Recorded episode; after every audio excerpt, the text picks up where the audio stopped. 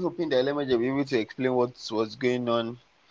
It was online at some point today, Sha.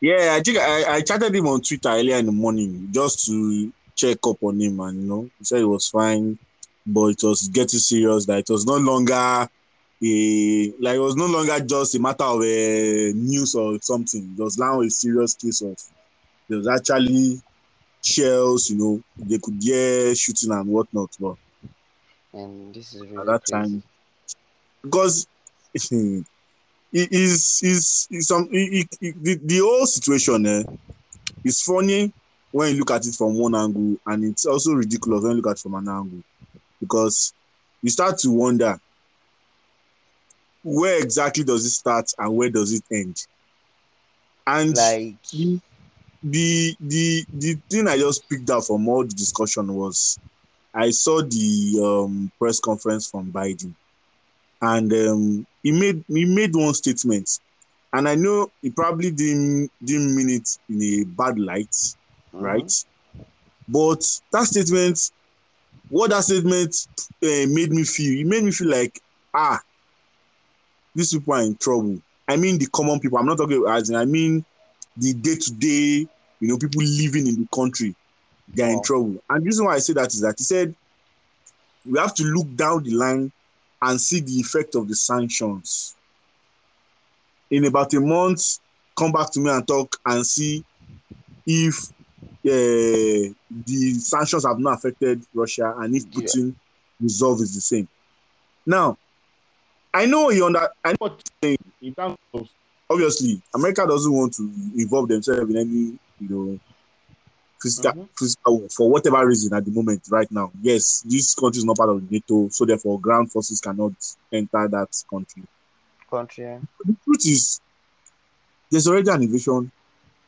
Hospitals are already being, uh, buildings are already being burnt. Airports, there's already attack on their financial system. People are already finding it difficult to get their money. There's already com- uh, com- uh, commotion in the country. People are trying to evacuate. People are running from, the, you know, that they've lived all their life to Poland, to Moldova, to all these places Wow. and because because throughout today while I was working, you know, I my my I put the TV on Al Jazeera, I put the TV on um I I, I didn't want to watch CNN that much, but I saw a bit of CNN, saw uh, what's the name of this channel, Sky News. But most of the time I was, I was watching Al Jazeera. And it was it was clear. So if in one day of attack, you have a situation whereby people are already like you see a, an elderly man that was hit by like after sh- like after the shell landed on the particular building, the re- rebels on the head. Wow. You have people like that, different different things like that. Civilians are already dying. You know, there's already they show the rockets in the center of the city, like the capital, the center itself. So if after one day of fighting, this is already happening. So after one month of fighting, what exactly is going to going be to happen. Like, happen? And the population of Ukraine is about 44 million. So how how do you want 44 million people to just pack their loads? leave a country. Like, where are they going know. to go to? Like exactly. So if one day of attacks and war and semi-war, or let's say war, because war is war, is already leaving the country in such a mess like this. So what is more to do? So that's that's the that's where that's the painful part, and that that's the sad part about it because there are a lot of people that will die that have no probably have zero zero to no knowledge about all these political discussions, have no understanding of NATO or Kiniko. They just know that I was born in Ukraine, I go to school in Ukraine, I live and eat, and you know this is the area Yes. I'm growing up. So all the extra things, all the history of Cold War, all the history of after the World War II defeat, all the history of how America betrayed this one, all those history, they don't know those ones.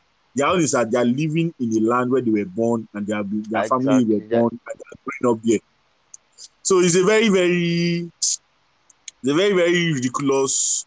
Though, to be honest, what I would have expected is that immediately he started moving his troops close. That's when the sanctions should have come.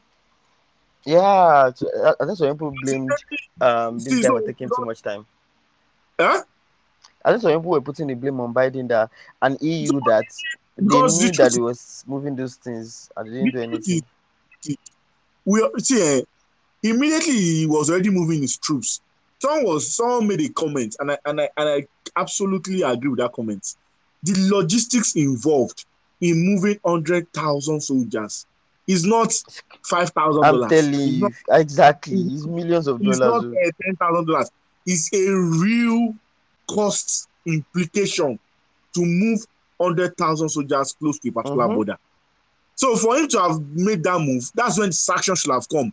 So that by now it will have been maybe like almost a week that the sanctions have hit them. Now UK said they've you know they've frozen all, all the assets of VTB Bank in UK in UK. They've done this one, they've done that one, they've done that one. So by doing that alone, by doing that alone, by now, if the sanctions are actually are going to be as effective enough that will make Putin say, I won't do anything, in one week we will start. If you are saying that one month, if you are saying that in one month, you are think you are, you are so confident in these sanctions that you feel that in one month you will stop the war, that means the effects will be felt in one week. Like you will start feeling the effect from one week. Because you cannot tell me that you are sure that in one month it will be so dire that you want to stop the war, but in one week you won't at all. So the that, that's when my own that's where my own thoughts are going to and when I'm watching all the news, that's where my own thinking I'm going to that. The common Anyway. people who are just living their life, going their day to day, they are the ones that usually get suffer, that usually get affected, that usually because Putin will not die. Except maybe the Exactly. capturing one extraditing. No, his majors will not die. No, but none of them will die. It's the common man They won't even fight. Sure, you get the common man that's on the street that is just trying to eat for the next day. That's the person that they will put bomb on. And then you now consider the fact that they are still bombing Yemen and Syria and, and you know all those people are still bombing to for how many years now? Bombing is still going on there till today. And it's almost like nobody who talks about it again. It's like now part of Yeah, the world has gotten used to it. Well, okay, Yeah. thing. Whatever it is no happening in Syria. it. Mhm. Is it it's, it's, it's scary, man. So anyway, um, like they said, um, when two elephants fight, it's the grass that, that gets to suffer part of it. Um, it's the About Nothing podcast. Um, Polish has started on the whole um Ukraine Russia drama, and I think we still stick to the drama because now you've seen um the American leftists like the Trump loyalists come out and say, oh, if Trump was still president, this would never have happened. As all the blame that Trump, we said you know, Trump you know what a I will Russian. ask those ones immediately. I will ask them. Trump wanted to pull US out of the NATO. One of Trump's Mhm. one, of, one of Trump's propaganda was aiding Brexit, even though now the British people know that Brexit didn't really pay them, and you know, It doesn't you know pay them, yeah. to go back Mhm. EU. Like they didn't do their calculation up to the. That's one of the reasons why you know what's the name of this woman? She lost her relevance in British politics because they Theresa didn't. May. They, they, yeah, Theresa May. yeah. Because you, you didn't you didn't do your your, your you know you you, you you who did your calculation you sha has decided you leave. Now you have left all through and through you are discovering that ah at the end of the day it's not really as beneficial as they are expecting. And the cost of so-called savings you are making is not really worth it in the end of the day. Maybe in 20 years time they'll start getting like maybe even but for now it's not paying them. Now Oh.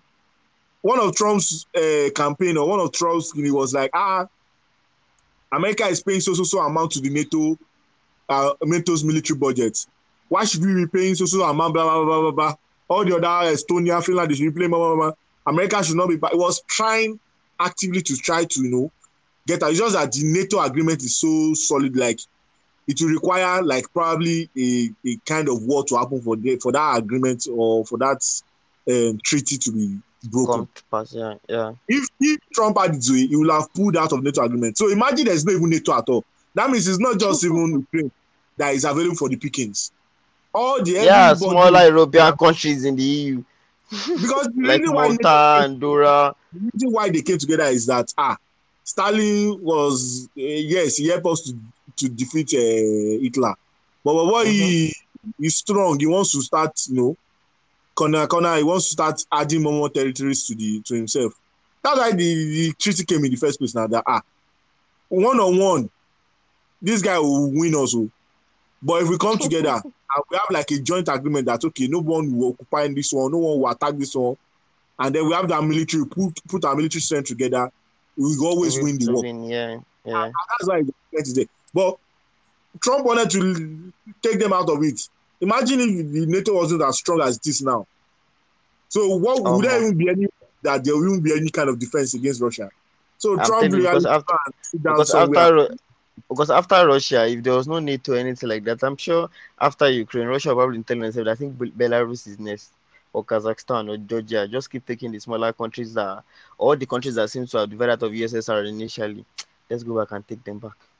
So most of those things will probably occur. But now there's there's the million dollar question of despite all the trends and everything we've seen, there's the million dollar question. What exactly is Putin after? What does he want?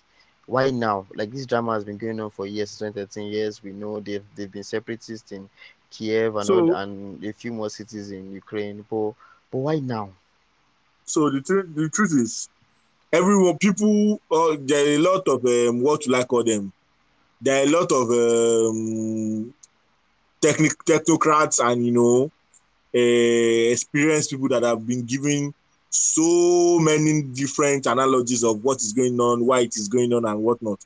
But the truth is, at the at the core of it, there is one, there is something that is constant in terms of Putin as a person. Not even so now I'm taking away um, the history of the why the NATO exists, the history of how the USSR broke up, the history of all those Okay. things. So what me I will put into it because no one can pre- no one can can say for a hundred percent certainty that this is what is going on with Putin and his cabinet. But what you can deduce from his interviews, from things he has said in speeches, is that it feels like Ukraine is one nation with Russia. It feels like Ukraine should be part of Russia. It doesn't Wow. feel like it doesn't feel like Ukraine should be a country on its own. And yeah, this is some this is not something that we're making. This is something he has said before. He has made both directly and indirectly. He has made statements like this. So if he has made statements like this, now the concept of oh, NATO, when people say ah, he doesn't want Ukraine to join NATO, the truth is, Ukraine has has, has tried to join NATO before. Ukraine and Georgia, and they were re- they Mhm. were rejected. Rejected, yeah. They were rejected because there are some stipulations in NATO that the NATO uh, countries have to unanimously accept that you are going to join NATO. And then Okay. France and Germany said we don't want Ukraine and Georgia, so therefore they could not join. So Wow. that's number one. Then number two, you have, you can't have like a territorial continuous um, dispute while trying to join NATO. You have to actually have like a same border. So all those Crimea invasion, all those things that are going on, you can't have uh-huh. that ongoing and join NATO. So there's so obviously not now, not eight years ago when he entered Crimea, was there really any like direct or immediate threat of Ukraine joining NATO? But I think at the core is a case of a a a a, a country a ideologies as has this ideology that okay, Russia, you know, those who that worked as you know, Russia as USSR was the great nation it should be. it should have some countries as part of it. Like there are some countries that have left that are not that should not have left, and they are and thinking they have the ability to take it. Yeah, some people have said that ah, even the alliance without even joining to even the alliance with um, what's it called with US, Ukraine alliance Okay. with US is even more dangerous than NATO. Blah blah blah blah blah. And Wow. will US be will US be happy with Mexico having a um, military alliance with China, even though you get now the Yeah, truth is get what you're saying. this at this at that particular point we are we are projecting it is not the fact on ground no one knows the we are just projecting ah we allow this we, we allow this is it because of this but the fact on ground that everyone can verify is that over time in the last seven eight ten 12 years, Putin has always said Ukraine should be part of Russia. So Wow. if he's attacking now, after making that statement multiple times, both directly and indirectly, every other justification we are trying to corner for in support of Putin, in support of whoever, is just an assumption and an evaluation. We, this is some, something that has said with his mouth that can that, that is a factual statement that he has made. So if he feels that way, and if he thinks that he has the ability to take that uh, country, why not? Why won't he take it? Especially, especially now that he has a semi wink wink agreement with China, knowing that China will not join forces with the US because they have their own, you know, economic going on. yeah, they're going on. Yeah. So he knows that he is not, even if China is not going to support him directly, he knows that China will not support, he will not join the US. China will Yeah. probably just stay out. So those are the things that one will just look at and say, at the end of the day, it's just a case of what Putin thinks should be part of the country and what is what is not there. to be honest, at this point, it's, it feels like a lot. Of, so the sad part is there's no way you can take over a country without war happening and innocent lives being lost because that's the bad part. If there's a way that say, okay, you know what, you, um, Ukraine, we've agreed to join Russia, blah blah blah, and innocent lives are not lost. That's that's a different thing. Because now, for the president of Ukraine to be saying, oh, able-bodied men that are willing and want to fight for their country can come and pick up AK-47, it just shows you that, oh my God, how do they even stand any chance in this fight? This is not even a case of David versus Goliath. This is a case of the ant versus the boot. Well, And that one, eh, you just you just have to take it with a pinch of salt and look at all the you know all the things that they are doing. The, the, the, the main thing is that what is what is NATO going to do, which they have come out with sanctions. Okay, someone was asking Biden okay, why don't they remove them from the international SWIFT, that's international transfer, um, so that you disable Russia as a whole from being able to make transfer. Biden's argument is that, you know, he has made the sanctions are bigger than just SWIFT. In the next couple of days or next couple, we'll see, see what was going on.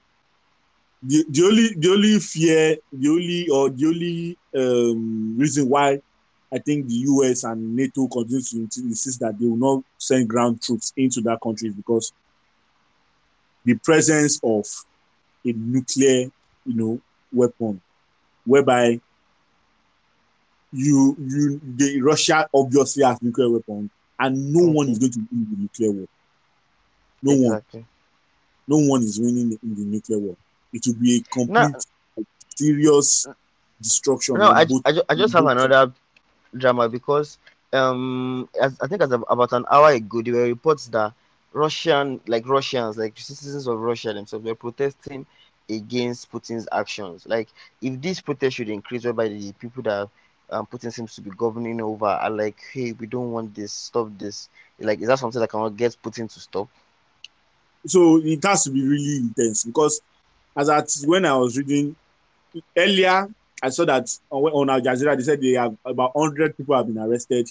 Later, just after this game that I just saw, I saw that about 400 people have been arrested, and the, the protests are increasing and increasing in more centers, Moscow, you know, um, St. Petersburg, different places, and the cloud. So if so, the, the people that need to actually feel it the most, eh, Okay. the people that need to feel it to actually cause Putin to withdraw the troops tomorrow. Like if you want them to withdraw the troops tomorrow. Now, someone like Gazprom, Yeah, company, we just lost their endorsement with Schalke. they are losing. They are, they are they, see, they, they are the one that spend a lot on football. We, you know, they are the one that oh, that sponsored the St. Petersburg Stadium where the final of Champions League was supposed to be played, which is no longer going to be played. They currently sponsor UEFA, and UEFA will be meeting tomorrow. Obviously, one of the first things is that Russia will not be hosting the UEFA Champions League final again, and then there's a Mhm. possibility that we drop Gazprom as a sponsor. If the citizens in the country that work for these companies decide to go on strike, to start a strike, and then those companies start feeling it, because Putin had a meeting earlier today where he was literally discussing with businessmen in the country and telling them that ah they didn't give him an option. He had to invade, and he has prepared 630 billion dollars war chest to weather the storm of what is going on. But I'm sure he didn't. Pre- he probably didn't um, know how They- how Mhm. steep the sanctions will be, because some of their some of their banks their stock has gone by like 45 percent, some like by like 50 percent. And the reason why he had to be doing that meeting with the business the businessmen in the country is because he knows that if the businessmen don't support him, in the space of two days, they will assassinate him. Because Exactly. Those are, those, those are his biggest benefactors over time. Now. Those are the biggest supporters over time. around the world. Those ones just telling, him, Mhm. ah, you are, you are messing up our our money that we've had for Exactly. And they're the ones that support him a lot. So- So, yes, they are the ones that support. So he, that's why he had to call that meeting. So if those ones start feeling it aggressively, and then from the strike action, some semi riots start coming up in some city centers, in some of those supporters of Putin's companies, and they, you know, maybe they, they are not able to produce for like two days, and they are losing a lot. That so apart from the sanction from the uh, West, then internally they're now facing that one. It will it will fast track their withdrawal of Putin's support and telling ah, this this war you are waging, at the, in the long run, we don't think is to our to our best interest. yeah, So, it's our own detriment has to be- well. There has to be that um, ripple effect. They are the ones that can trigger. So the protest here, fine, but, but we already know that he doesn't care about what the West thinks or what um, the outside world thinks. Oh, So if it was like a society that cares about that, yes, the protest would have been enough to trigger him to you know, start making changes. But the main thing is that the protest can can create oh riots, can also create strike action in some of these mega uh, conglomerates that are in the country and say, okay, everybody that is in VTB Bank, we are not working, we are protesting their support for Putin, blah, blah, blah, blah, blah. When it gets to that point, that is where I think that protest can be, can like create um, the kind of effect it needs in that country.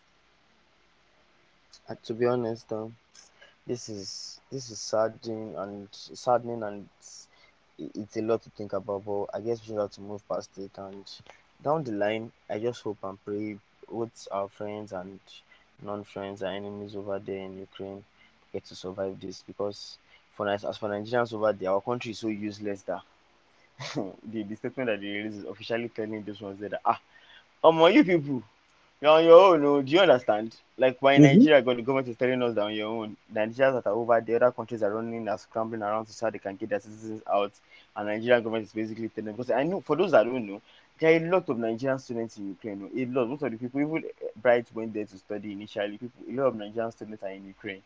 And imagine those people are just stuck now, wondering. You have their parents in Nigeria who are wondering and thinking about their life. That oh my God, what's going on? Like Nigeria looks for creative ways to disappoint you, Bolish. Like he looks for creative See, ways. I think I, I thought? Nigeria has disappointed me. You know, normally me, on in a large scale of things, Nigerian news doesn't really surprise me because I have this mindset of the current, you know, leaders, governors, presidents, House of Rep, they are actually there to just punish Nigerians, to rule us badly. Exactly, to make. So, nothing really, you know, makes me like ah uh-uh. But I saw that FG gave ASUU fake alert. I have not confirmed that news because I don't have any no ASUU spokesperson has come. You know, we have not gotten. But if a federal government can be doing hush and be giving fake alert to ASUU, what makes you think that that federal government is ready to pick up anybody that is in Ukraine? That's that's where you we that were in this country with them. We said, okay, oh, they should not kill us. They said that police is killing us. They say, ah, are you mad? They spray us bullets. Exactly.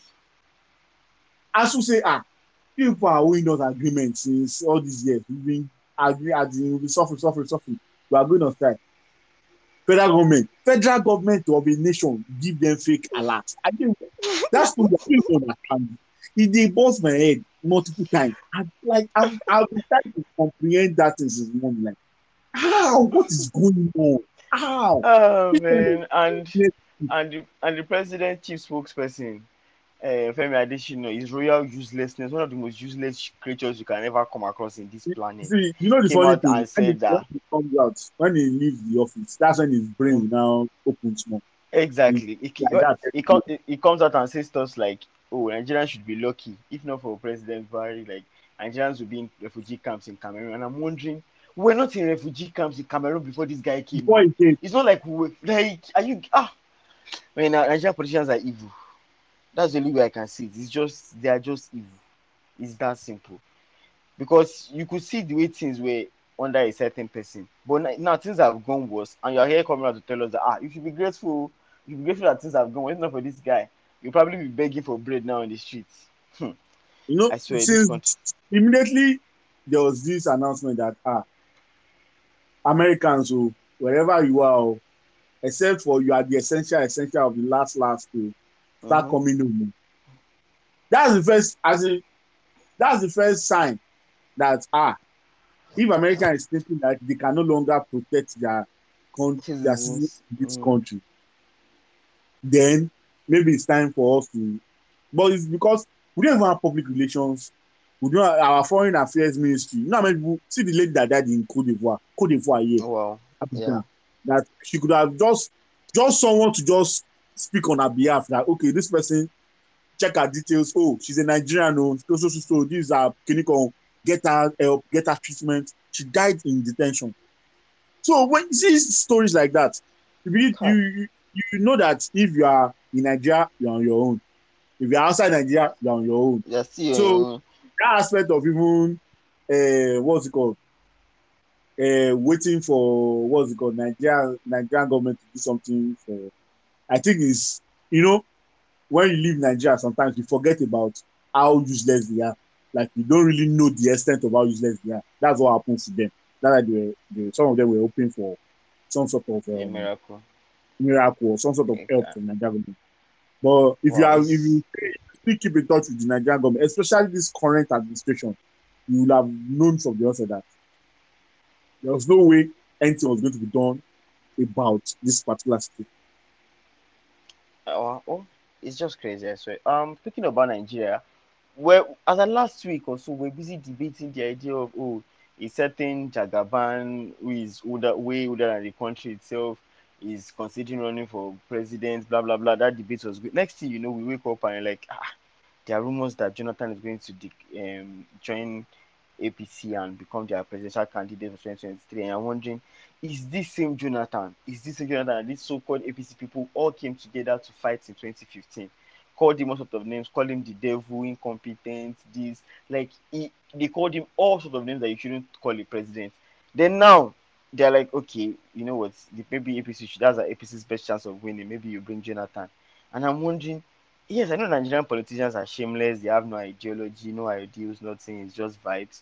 But you can't you can't suddenly say that somebody is the devil and next week you are saying, Oh, don't worry, the devil you know is better than the angel you don't know. Oti, repent now. You know God used to forgive. Ah, I, I, I, I, just That's really way just my there's one statement you know that everyone always feels that there are no permanent enemies in politics, just permanent interests. There, there are no yes, they're just you know um yeah, permanent they are just interest. Interest is Gogonigoko. And what APC must be feeling is that if they don't provide a candidate that is so polarizing that's why I was a bit confident that Tinubu was not going to get ticket in the first place. Because I think internally in the party, they kind of know that, okay, he's, he, the, the, the, he's not a candidate that can really, really create that, oh, sort of distance from this current administration that, okay, we can do better. Because APC will come and tell you that they will do better. You need to understand that. So Mhm. you have to provide some sort of candidate that will kind of inspire that kind of trust a little bit and then they can bamboozle you know, the south, south, southwest, and southeast. Because the truth is, they know that the north is going to be difficult. Yes, Very they will always difficult. north, you know, there are some parts in the north that will go.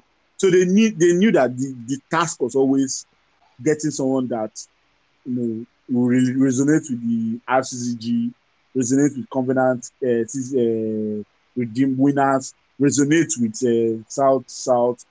So another reason why APC, APC might be thinking about Jonathan is because you know the core at the core frame of APC is AD and CPC, Yeah. and the whole CPC framework are full of Northerners, and they are Yeah. Northerners who want to. And the joker there is that if APC should prevent present Jonathan and he wins for uh, one time, you know he can't go again because that will be his second yeah. term. Mm. So the, the, the trickery there is that they can now come back and present another Northerner for after four years. So Ah. Buhari has spent for eight years. Jonathan spends four years. By the time they want to do the campaign for the election, they'll say, ah, we brought we just put a Southerner, they start fielding Northerners. I think that is where the appeal of a Jonathan is coming to them. The appeal of the fact that yes, no matter how much, yes, we shaping for him and everything, is but there's no permanent enemy, just permanent just uh, interest. if we say we have we have we now know see the light, we now know that he can do better. We now- they can even demonize Buhari. If Buhari has done his eight years, he has gone, not to concern them. The same party can demonize Buhari. That's one thing I want you to know. When the when the election period comes proper, they can. It's something they can do. And then the appeal of this guy is only going to do four years, he can't do eight years. So after four years, we can now even model our way and wiggle the whole thing and bring it back to the north. So I think that's where the appeal of Jonathan is coming. Mm, So the only thing is Jonathan going Jonathan himself agreeing to join APC will be the disappointing part because the truth is you, everyone can see as much as the parties have waving candidates like that interchange that Mhm. swing from side to side. There's a difference in how the party politics is being conducted. You know, there's a there's a there's a there's a air in PDP where even as members of party, they can actually still go against themselves. They can have engagement. They can have arguments. They can have like um, opposing views, and they can air their opposing views as same members of the same party. You have not seen that kind of arrangement in APC. From top to the bottom, to the Pomo boys, everybody in APC has to have the same point of view, no different point of view. Like if you're a member of APC and you think that Buhari did not do a particular, let's even say, yes, Buhari has been useless in every aspect of governance. But let's say you as a member of APC, the part of the um, mediocrity of Buhari's governance that you don't like is maybe mhm. how and do border closure. Now, yes, other aspects too, Buhari has been useless, but as an APC member, you are not even allowed to have a different opinion about that border closure. You can't come out and say, ah, I'm an APC member and I and I don't support this border closure. Remember, have- remember what Remi Tinubu told that guy in um, House of Rep the other day, that APC guy, and and she told him that ah, are you are you a member of PDP? When he was trying to antagonize what they were doing, at You time, she was like, are you So, a member of PDP? And I'm wondering, ah, the miracle that Jonathan thinks is going to happen if he joins the party, I know, I don't understand that dynamics. So I think it's I, me, I actually have my fingers crossed that it's not going to happen. But you know, you never. The only thing I know in Nigeria is never say never in politics. Yeah. never, never say never. you can, you can never say never. Either way, um, let's, let's move on to more more interesting things because in terms of interest, the ABL Star Weekend happened last weekend, and for some reason, like I'm, I'm a huge fan of the slam dunk contest. I was a week in 2016 when Zach LaVine and um, Aaron Gordon kept doing battle. Like I, I was literally screaming, even though I could not scream in the middle of the night. Like I was, I, I just lost. It was so exciting. I was awake in 2020 when um, Aaron Gordon and Derrick Jones Jr. went at it again. It was crazy. It was amazing to see. Bullish. Then they say slam dunk contest again this year, and you're looking at it that okay, who are the boys that are coming? They say Cole Anthony, okay, Juan Toscano-Anderson, Obi Toppin, and um, Jalen Green. And like, okay. Anyway, let's not judge them. Let's see. Ah, to be honest, that was that was the worst dunk contest I have ever seen in my entire life. He was drab, he was boring, they missed too many dunks, there was no life, it was just lifeless. At some point, you felt that even when Obi Toppin one, he could probably have thrown the ball up and would have gone and we still would have won because it was that bad. I know some people have come out and they said, "Oh, let's have the three points uh, contest after slam dunk contest." I don't agree with that because I feel like when the slam dunk contest is good, it produces so much adrenaline that it, it, um having the three point contest come after it will feel like an anticlimax. So, but now, like, how do you fix the slam dunk contest? Like, there are great players in the NBA, players that in-game dunkers like um LeBron, who is getting older, Ross, Ja Morant, players that dunk in-game. But this, this suddenly these players have no interest in the dunk contest. Like, how do you bring it back? Because we've had great players like Dominique, Kobe, um, is is Ernest himself, Jordan, like great players in the past took part in the slam dunk contest. But now it seems like the players don't even want to touch it with a 10 foot pole. So for instance, I'm happy I, I I missed the slam dunk because I don't I think I slept off. And I woke up and I started, I started checking Twitter and I saw that everyone they're bashing it that ah this is what this is what this is what. Eh, ah, So that's that's first thing. But the, the I think for how to fix the contest, a lot of people have been coming up, you know, with different ideologies, and I think one of the the best ones is that I think one of the reasons why some people decided to stay away was when Aaron Gordon didn't win the second time. Mhm. Like it felt robbed. It felt like the judges. That was I think that was two years ago. It felt Yeah, like the judges. Mhm. were penalizing him. Like they were, they, it, it almost like they were grading him, not according to the did, but they were grading him based on Aaron Gordon. Meanwhile, other people would do something that was not close to what he did. He would get 9.5, 10, but he would do something that, you know, and he'll be getting 9. So that kind of thing. I think people feel like the judging system is not as um has been watered down, or maybe there have been people that should not have won that have won it. So that's one Mhm. thing. Yeah, the NBA has to assure people, has to find a way to assure people that don't worry, if you come for this dunk contest, if you are the will get the proper judging system in place. Maybe overall the judges or find an add another way to confirm the judges um, decision or something like that. That's number one. And then have a set rule and say, okay, if you, for example, if you miss a dunk three times, please just be doing. I don't understand why someone is attempting to dunk 10 times, 10 times, 15 times. If you miss a dunk, even two times, it's a dunk contest. Don't come and dampen the spirit of everyone in the building. If you miss a dunk twice, alaye, dust your boots, you're out of the competition. Easy. That should be it should be like that. That way, because what I noticed is that someone like Jalen Green, when I saw the highlights, he was trying Oh to my overdo god. was Oh trying to and uh, create like I was trying to form extra creative and all that stuff. Then another thing you can do to probably bring in the Ja Morant, the you know, the even LeBron James, you Mhm. know, Giannis, is probably say, okay, whoever wins the dunk contest can donate the winning of one million to their charity. I think that one can also bring people in. Them, yeah. That one, and there's the money is there in the NBA.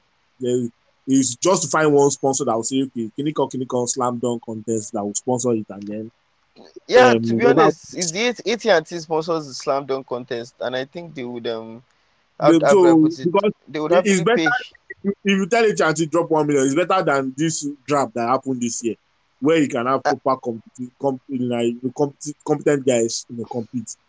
So I think I And I think even that's agree, and even agreed with um Stephen. Smith's idea to an extent because you go online if you follow Ballislife on Twitter on Instagram, you see some of these dunkers that, that are non-professionals. There are guys all over the US that just dunk for a living. They are athletic as crazy, but they don't really understand the. ru- They're not good enough when it comes to the rudiments of basketball to play in the NBA and stuff like this. You can have a contest whereby these guys, maybe all through the year, you are bringing some of these best guys to come and compete, and the players have, have maybe have a different team or you have a selection like to incentivize people to pay attention. If you're not careful, if the NBA is not careful, the slam dunk contest used to be the most exciting thing on Saturday nights when it comes to the All Star weekend. If I'm not careful, we might not even put, put on our TV on Saturday night and wait for Steph Curry to come and put on a show on Sunday.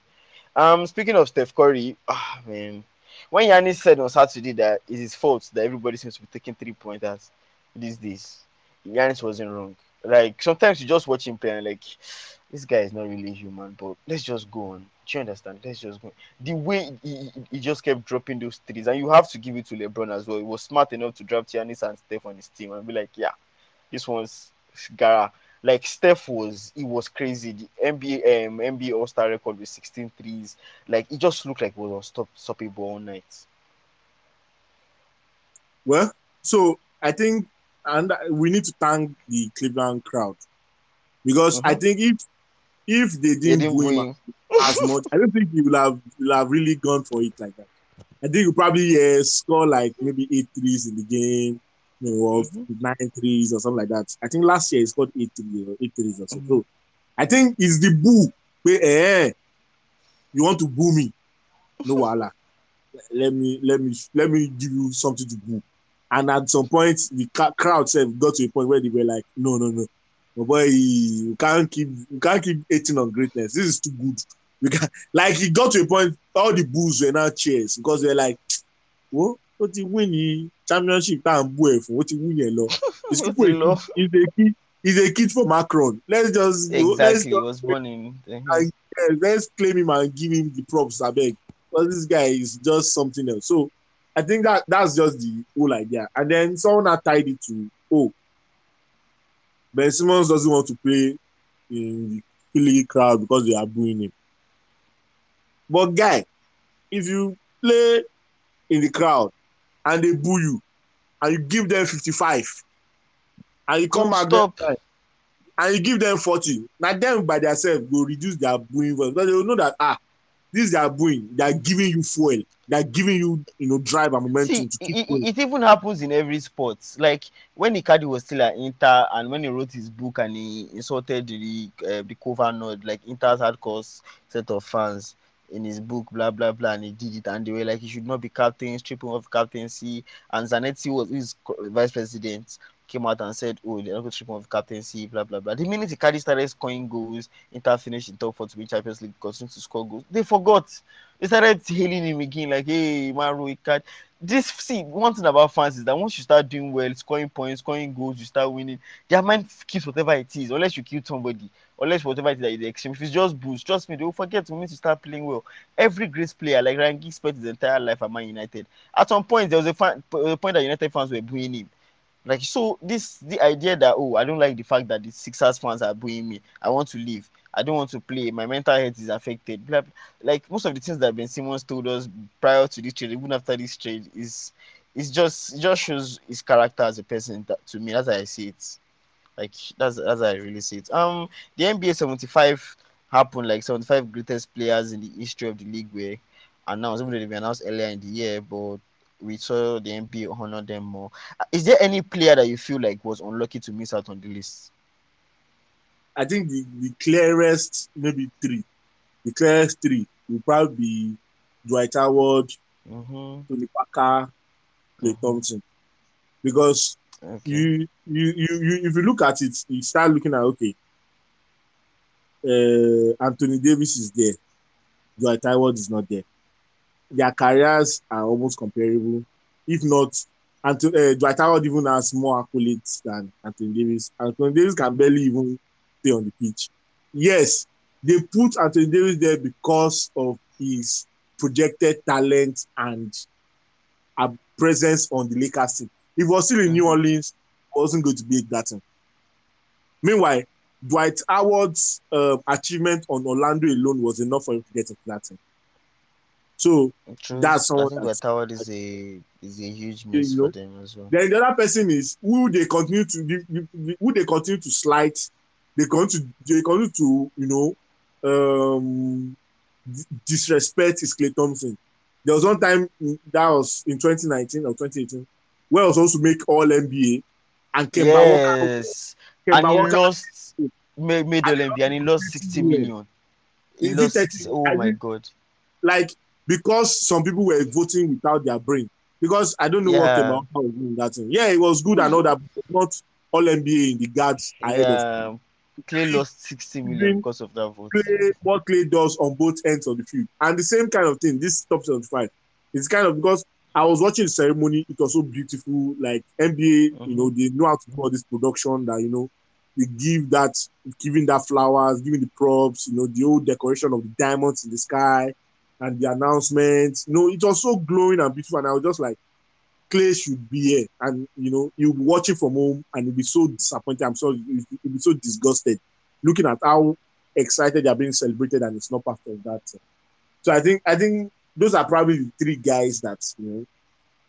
Though obviously, if you do the analysis, do the breakdown, there'll be one or two other people that you know other options and people think Yeah, but I think I feel like those are the most those are the, those are the But most the prominent process-. That because you can't tell me Damian Lillard is top 75 with all due respect to his talent. There's nothing Damian Lillard has actually done in the NBA that you know you can say, oh, you can use it to in terms of yes, he has scored so many points. If it's that one, then maybe we should go and just put the people on the top 100 points and then put them at the top 100. But no, Damian Lillard has not done MVP. He hasn't even played in the final. He hasn't won uh, finals MVP or even league MVP. He hasn't led the league in scoring before. Like, okay, what exactly is the reason why he is getting the shout over even someone like someone that I don't even like, like Kyrie? Why is the getting the shout over him? Is it because Kyrie doesn't want to get vaccinated? So it's just I know there's a lot of subjective um, analysis that will be done when picking the list, but I just feel like Dwight Howard should be there with the amount of defensive player of the year and Where there has one yes, and his Yeah, yeah, dominance at some point. then another person that I, I I don't know if he's there, but I can't remember is Ben Wallace. Ben Wallace. I don't think he's in the list. No, there's no players from the Detroit. He's, he's not there. And to be honest, I don't think Ben Wallace has- should be on the list. Why? I know that He he, did well. Defensive players of the year. Players of yes, I know that he did well for an undrafted player to come in the league and do and to have done what he had done. I said yes, but when you say it- it's almost the same. Ben Wallace has not been inducted into the Hall of Fame yet. I know at some point he's probably going to be inducted, but he's not. It was never a first ballot Hall of Famer.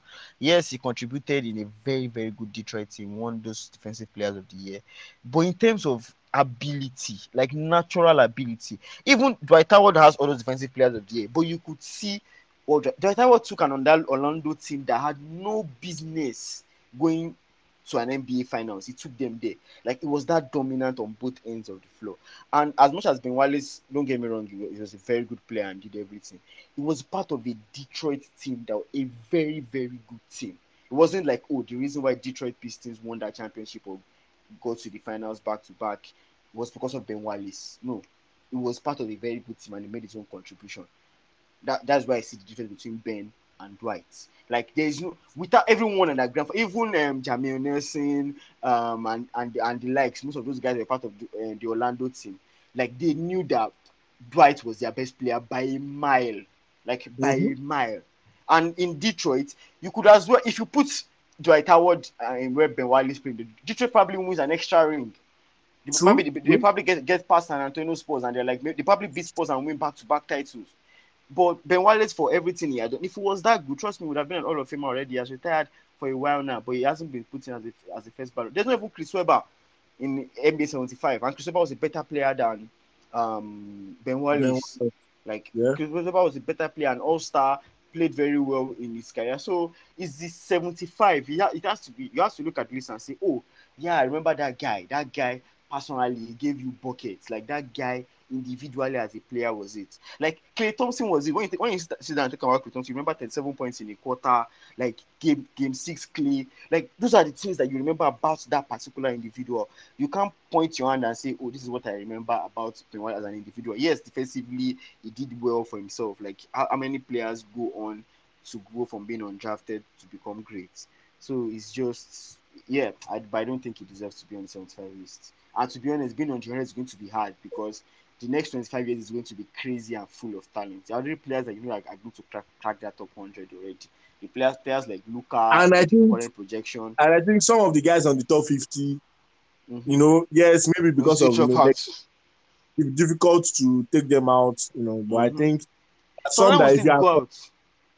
I think you are comparing some. There are some that should not make make it to the 100 hmm I, I, still believe some of them, some guys from those, some of those top 50, some guys will still go out because the NBA has shown that there's the level of talent coming in. It's crazy. Like you can say Embiid, Luka, Devin Booker, Ja Morant, if Zion Williamson gets his career back on track, hopefully, like there are players that you can point to now that you know that okay, these players are going to crack top 100 in the next 25 years. Like as long as they don't suffer any career-threatening injuries or something, they will crack that top five, like that top 100. So at some point, some of these players have been in top 50, be like, ah, sir, please excuse us. We need to put the best of the best here. It's the best players that ever played in the 100, be 100. So individual abilities have to count. Um, you know what? Before we just call it, I think we should just go to um when we saw the entire story regarding Formula One about Michael Masi because eventually we saw the video where after Masi said, "Oh, you know what? No lap cars will not pass," then Christian started to complain. Then apparently Red Bull's general manager Wheatley spoke to Masi and said, "Oh, I think you should let the cars between Hamilton and Verstappen pass, then so that we can have a race." And I was like, "Yeah, that's good." And he did it. And Toto Wolff was like, Masi, this is unfair. Because on a normal day, the rule states that all lap cars must pass. Or if you decide that okay, the race is about to come to an end, all lap cars should continue to race comes to an end. So what Masi does is okay, the lap cars between Hamilton and Verstappen pass. The rest of you don't pass. Hey, safety car is one more lap less remaining. Enter inside sharply, sharply. Just enter inside. I want to see final race. So he did all those things for Red Bull. Red Verstappen has won the championship. Now, after the whole controversy and fans demanding for his head, Masi has gone. Yeah, you think it will end there, only for Christian and Verstappen to come out today and say, "Oh no, Masi didn't do anything wrong. He's, he was a good guy. He, he followed the rules." And I'm wondering, okay, it's bad enough that he, he helped you guys cheat. Are, are we now seriously defending him again? So the, the question, the reason why, that's why at that point people were clamoring for Messi should not drop the case. But because Messi, Messi is one of the big teams in the league Mhm. and in the championship, and you know Mes- Messi does not want to drag the F1 reputation through the mud, they dropped it.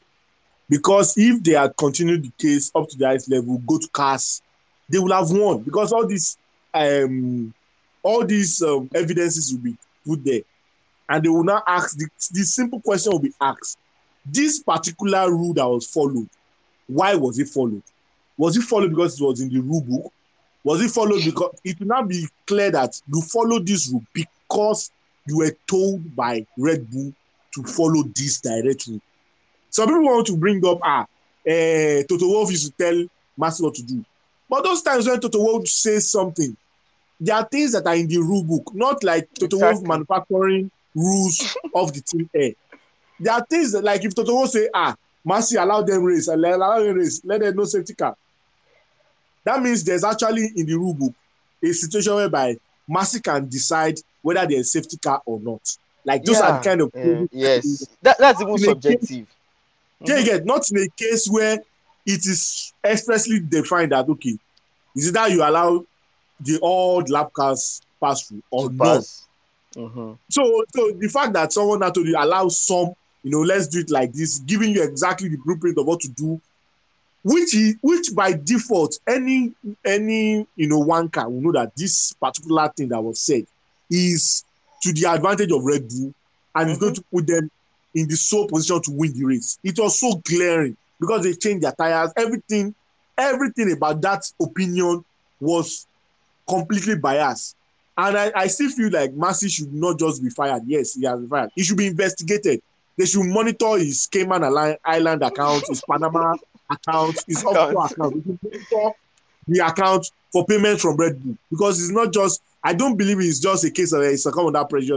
No, I feel that it was.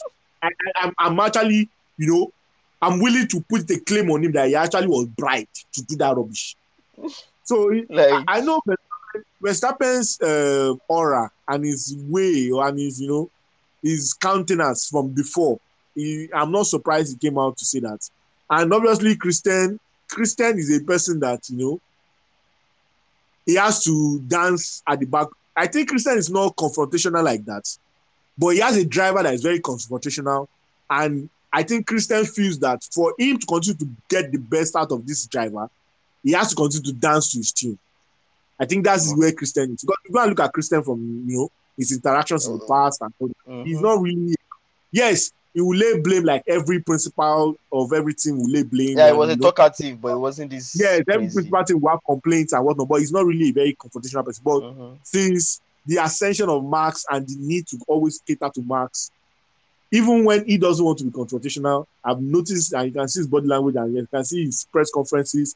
Sometimes he tries to douse it in humor, but you can see that he's having to be more confrontational just to be sure that he's in line with his um his main driver and satisfy the main driver. So that one does not down to it. So, but it's painful you know what they did to Hamilton. It is it is probably one of the biggest acts of racism we've, we've experienced. in, in- the- yeah, in, in the history of that, sports. that we in football in sports because it's, it's clearly it was clearly you know all the indications pointed to the fact that it was clearly motivated by racism and it was not a, a it was it was a championship that you know was won by it, it always come up that this particular championship was when you know they gave it to Verstappen. But I think- as much as Mercedes, Mercedes have the ability to continue to, you know, push the limits. And Hamilton, you know, I like the statement he made. He said, if you think what you saw towards the end of the last, the, the championship was my best, wait till you see me this year. Because he, he also wants to punish them. And that's what I like about Hamilton. You know, Yeah, yes, I, I- I think you are I racist, the but I will chop your eye. exactly. I think what what I was just trying to find out was is um you have to give him credit for the way he has handled the entire thing because I bet you if it was the other way around, if it had happened to Verstappen and Red Bull instead of Mercedes, like the FIA building would figuratively be on fire. Christian Horner would be in front of every mic he can find every day, talking about how they were cheated, how they were jilted, how the championship should not count. He probably would be in CAS office every morning in Switzerland, like this cannot happen. But, but suddenly, it, it, happened in his favor. They did what they wanted to do, and now he's talking about how Masi is a great guy and was a great race director. No, voila, uh, Mona, all of us, all of us go see what will happen this year. Um, I'm afraid as much as we have a lot to cover, um, we would probably have to move them until next week when most of the guys are around. Um, Polish, thank you so much for being here. Thank you for taking time out of your busy schedule tonight to Thank you guys for having to join us. Um, and as for our friends and family members and people living in Ukraine, we wish you guys all the best, including LMJ. We hope, like we hope and pray for your safety. Um, until next week, guys. Please have a lovely weekend and stay safe out there.